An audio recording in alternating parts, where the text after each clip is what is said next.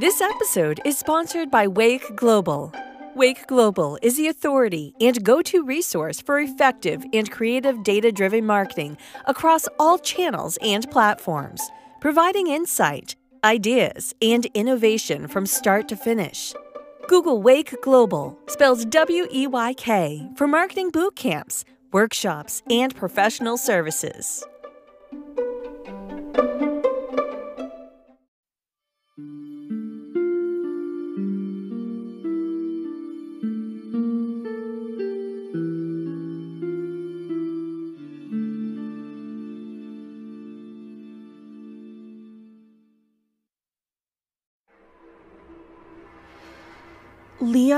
Kendra Anderson of the Cree Nation was born to parents Gilbert Duke and Sally Anderson and grew up alongside her two sisters and brother in Thompson, Manitoba, Canada.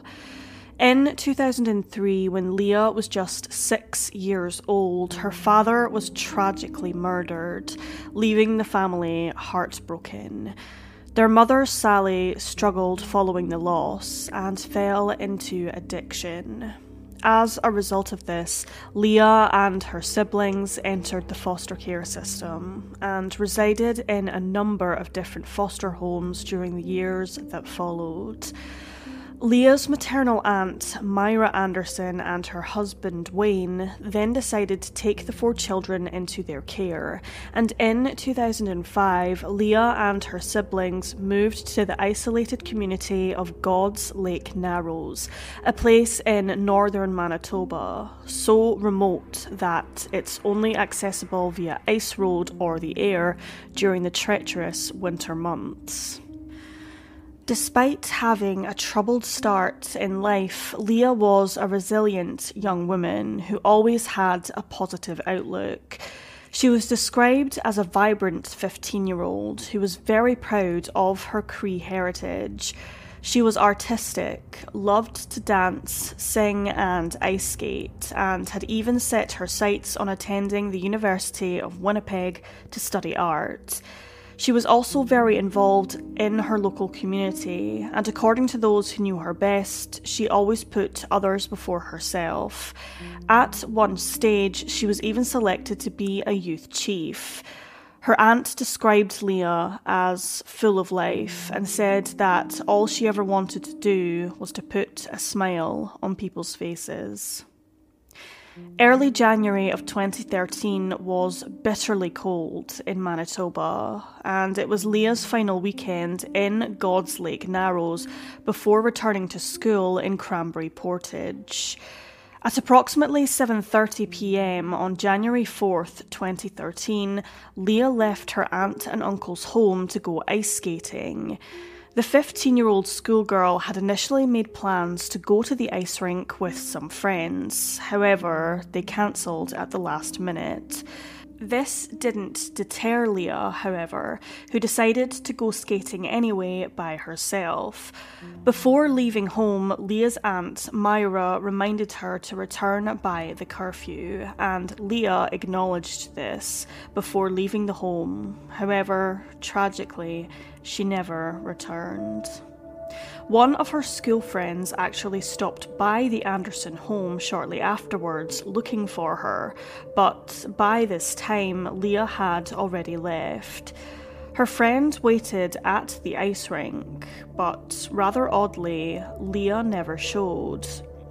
Her curfew came and went, but her aunt and uncle believed that she had simply decided to stay over at a friend's house However, they grew increasingly concerned after Leah failed to return by the following morning, and it was rather unusual that she never made contact with them to tell them where she was.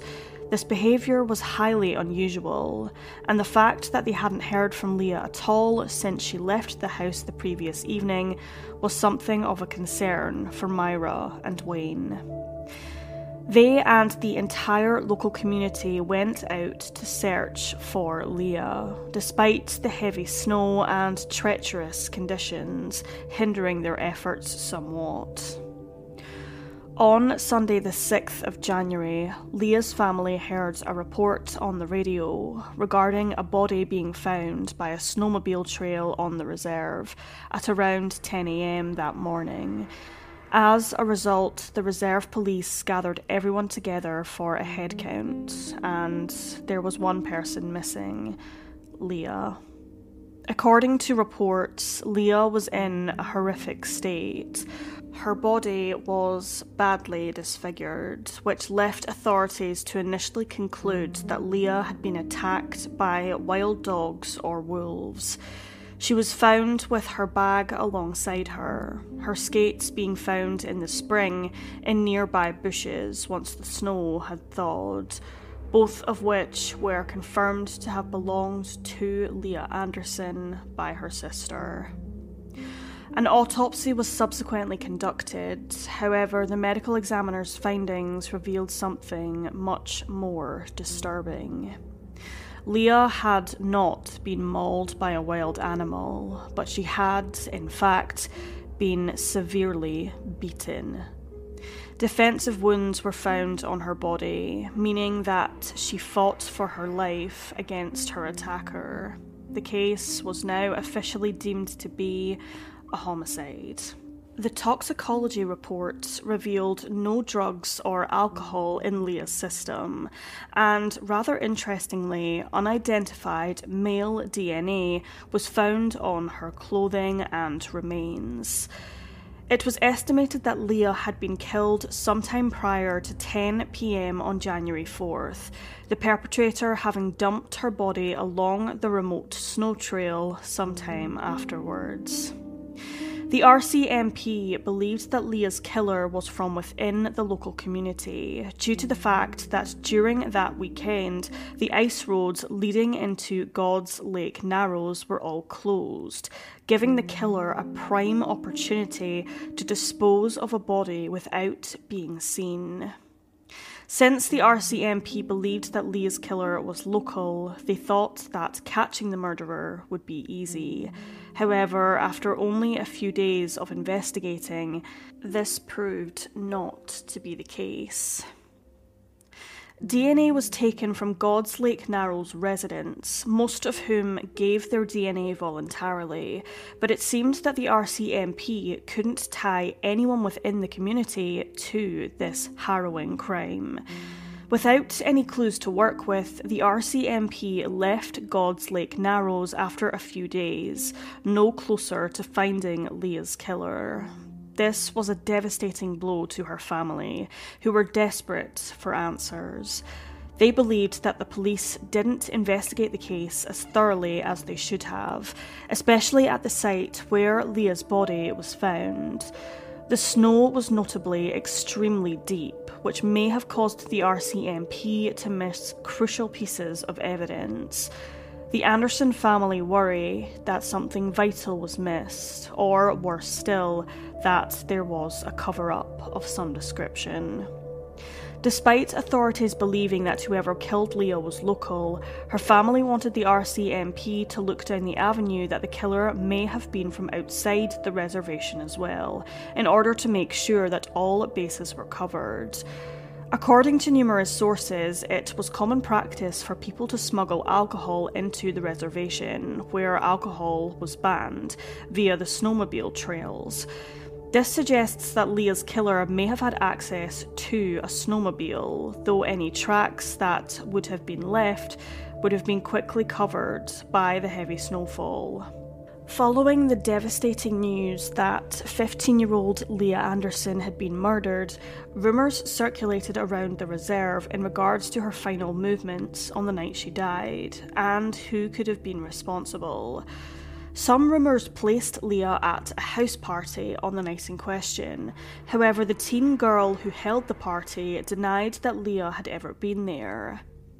Anderson's boyfriend, Max Chubb, had allegedly gone to look for Leah at the party, though he was allegedly refused entry because it was an all girls party.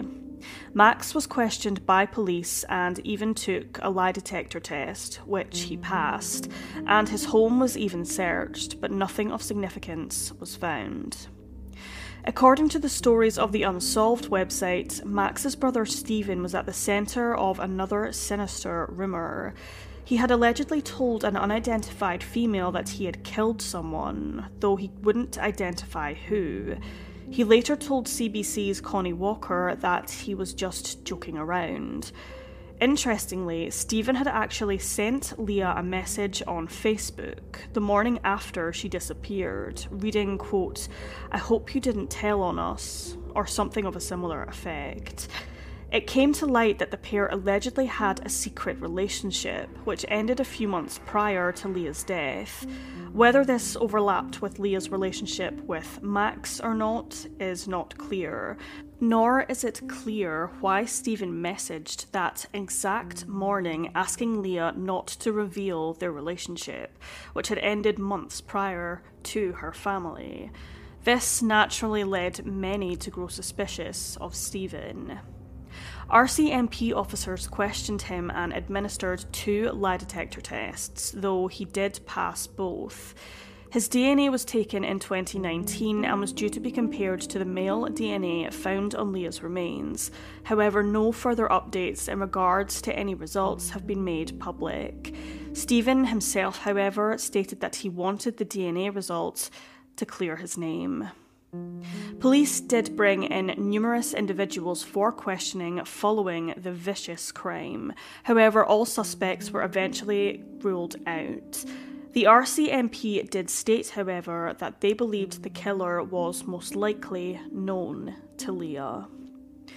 Regardless of whether the killer was from God's Lake Narrows or was an outsider, nobody has ever been charged with Leah Anderson's murder. Myra Anderson, Leah's aunt, rarely ever gets updates from the RCMP in regards to her niece's death, though they do occasionally post about her on their social media platforms. Very little has been done in this case, and the lack of progress has resulted in a standstill. The extremely slow progress has understandably left Leah's family angry and frustrated. They want the RCMP to do more in order to apprehend Leah's killer. Her loved ones even protested outside of the RCMP headquarters in Winnipeg in April of 2016, wanting something to be done and, more importantly, for justice to be served. The year prior, in 2015, Leah's aunt Josie Anderson and her ex husband Justin Stevenson, along with Leah's family, organised an annual 800 kilometre walk from God's Lake Narrows to Winnipeg to help raise awareness of Leah's case.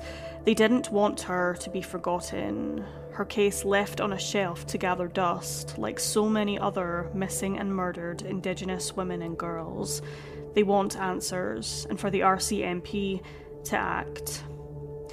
Josie told the Stolen Sisters podcast that many people had voiced their opinions about putting Leah's case to rest, but because she was a victim of homicide, Josie believes that justice is desperately needed. These upsetting remarks leave Josie feeling angry, as these individuals don't know how harrowing it is for Leah's family every single day, not knowing what happened to her. Josie told the Stolen Sisters podcast, quote, I will stand for justice for however long it takes. In 2017, it was revealed that a 23 year old male was arrested in connection to Leah's murder due to, quote, significant new information coming to light. However, the male individual was later released without charge the following day. Despite this, however, this individual, who still remains publicly unidentified, remains a suspect in the case. In 2013, the local community offered a $10,000 reward for any information leading to an arrest and conviction in this case, which now stands at $11,000. According to the RCMP, the investigation into Leah Anderson's murder is ongoing. Who would kill a 15 year old girl with such brutality and why? Does the truth lie within the small community of God's Lake Narrows? Does Leah's killer still sit among them? Many believe this is the case. What was once believed to be a safe community is now a place where many fear to tread. Leah has most certainly not been forgotten by those who loved her the most. Her sister Tiffany gave birth to a baby girl who she named after her sister and has pledged that she will continue to fight for justice for her sister alongside her family. What happened in Leah's final hours remains shrouded in mystery. What happened during the time following her leaving the home, whilst walking to the ice rink, is unknown. Did she bump into an acquaintance or a seemingly kind stranger with ill intent? What happened leading up to and following Leah's death is sadly something which we will most likely never know. Did she and the perpetrator get into an altercation, or was this an unprovoked attack? The sheer brutality of the crime shook the God's Lake Narrows community to its core, but they have never forgotten Leah. Unfortunately, her killer has never been found. All Leah's family want is answers, and more importantly, justice for a bright, artistic, and vibrant 15 year old who was stolen from this world far too soon.